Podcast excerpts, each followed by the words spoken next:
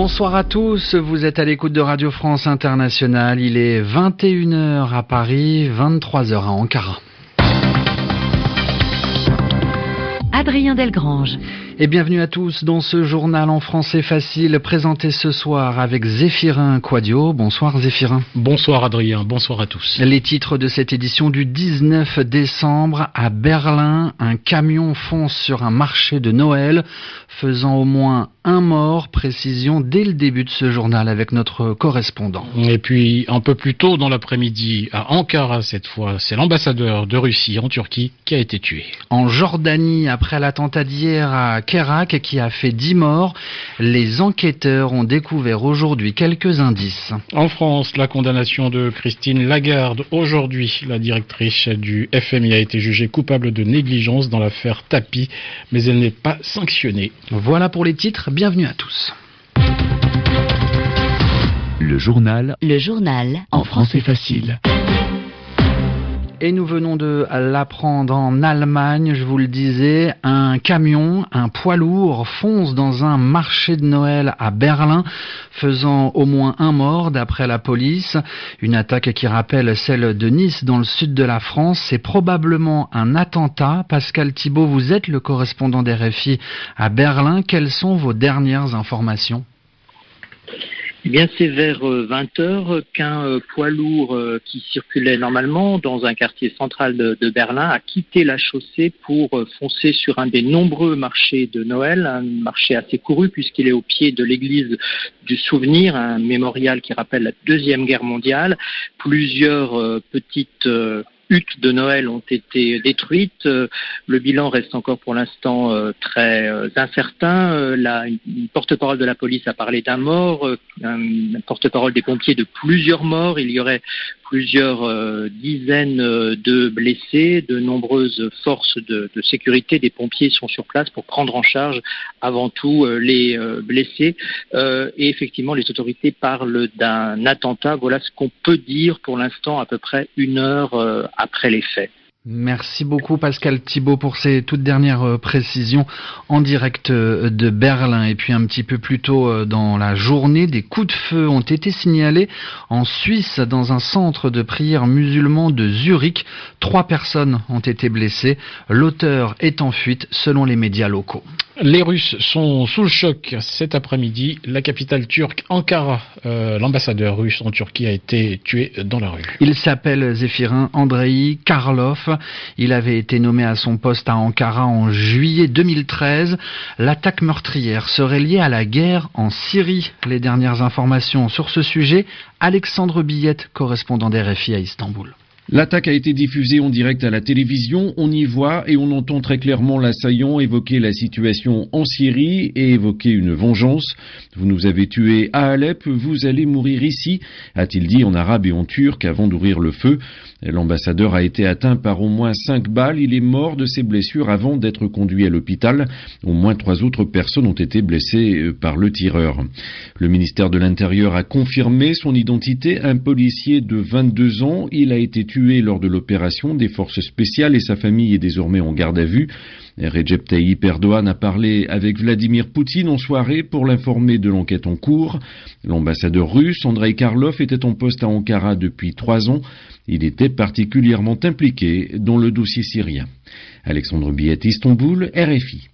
Moscou qui a réagi et qui dénonce un acte terroriste. Ankara a annoncé tout faire pour préserver l'amitié turco-russe. Et puis François Hollande a lui condamné euh, ce soir avec force l'assassinat de l'ambassadeur russe en Turquie. Dans l'actualité également, Adrien. En Syrie, à l'aide d'autocars, des milliers de civils ont pu quitter aujourd'hui les quartiers rebelles d'Alep. Et pendant ce temps-là, Zéphirin, le Conseil de sécurité de l'ONU a décidé à l'unanimité, c'est-à-dire tous les votants, de déployer des observateurs à Alep pour justement superviser super, euh, et encadrer ces évacuations.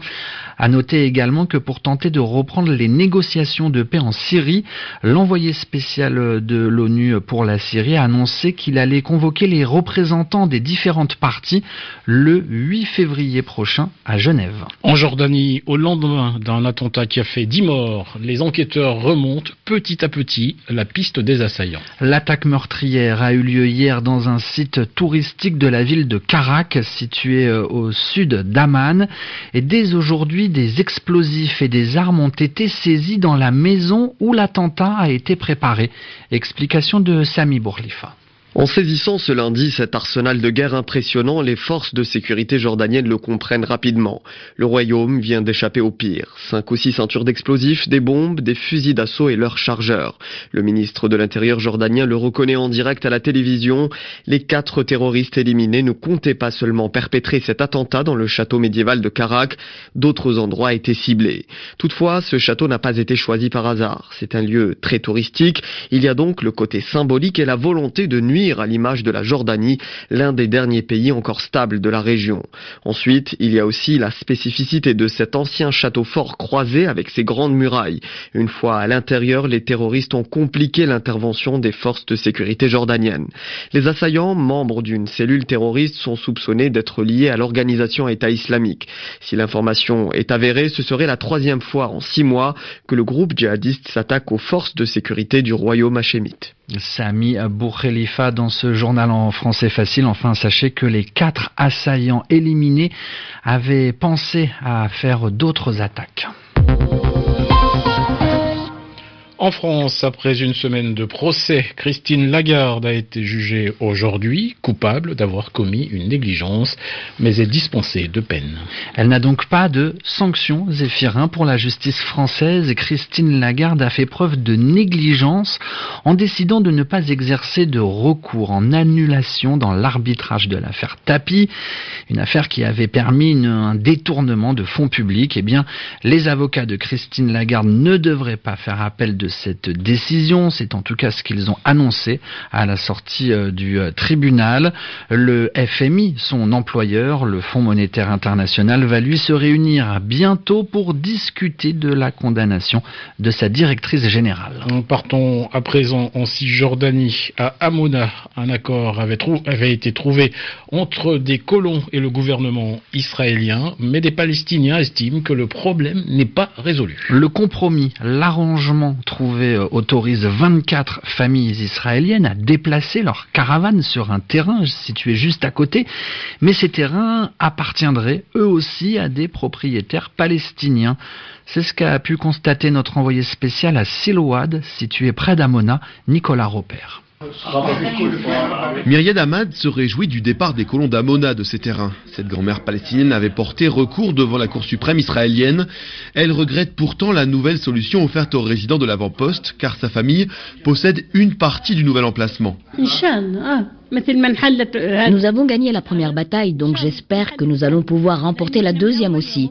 Nous avons montré l'exemple. Je ne pense pas que la Cour pourra se contredire, car c'est le même cas exactement.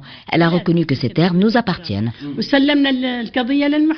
L'annonce de l'accord proposé par le gouvernement israélien a surpris les Palestiniens. Abdelrahman Hamdan, le maire de Silouad, le village palestinien situé en bas d'Amona, dénonce lui aussi ce compromis. Les colons ne voudraient se déplacer que de quelques dizaines de mètres de l'actuel emplacement. Ce n'est pas normal, c'est injuste. On espère toujours que d'ici le 25 décembre, les colons quitteront définitivement toute la colline. Toutes les colonies en Cisjordanie sont illégales, pas seulement Amona, toutes les colonies. Le 25 décembre est toujours la date butoir de la Cour suprême israélienne pour l'évacuation d'Amona. L'association israélienne Yesh qui défend les droits des Palestiniens, assure étudier un nouveau recours auprès de la justice israélienne. Nicolas Repère de retour de Siloua dans Cisjordanie, RFI. Et puis en bref, le groupe français Bolloré exporte le concept Autolib aux États-Unis. Autolib sous un autre nom euh, justement emprunté aux États-Unis, c'est ce service euh, d'automobile électrique de location qui va débarquer à Los Angeles. Le groupe Bolloré veut le lancer d'ici la fin de l'année avec dans un premier temps la mise en place de 100 voitures et de 200 bornes de charge pour recharger ces voitures. Je vous rappelle cette euh, information, l'attaque à Berlin qui a fait plusieurs morts, à savoir un camion qui a foncé sur des passants dans un marché de Noël. Plusieurs morts et au moins une cinquantaine de blessés. Nous y reviendrons dans notre prochaine édition. C'est la fin de ce journal. Merci à vous de l'avoir écouté.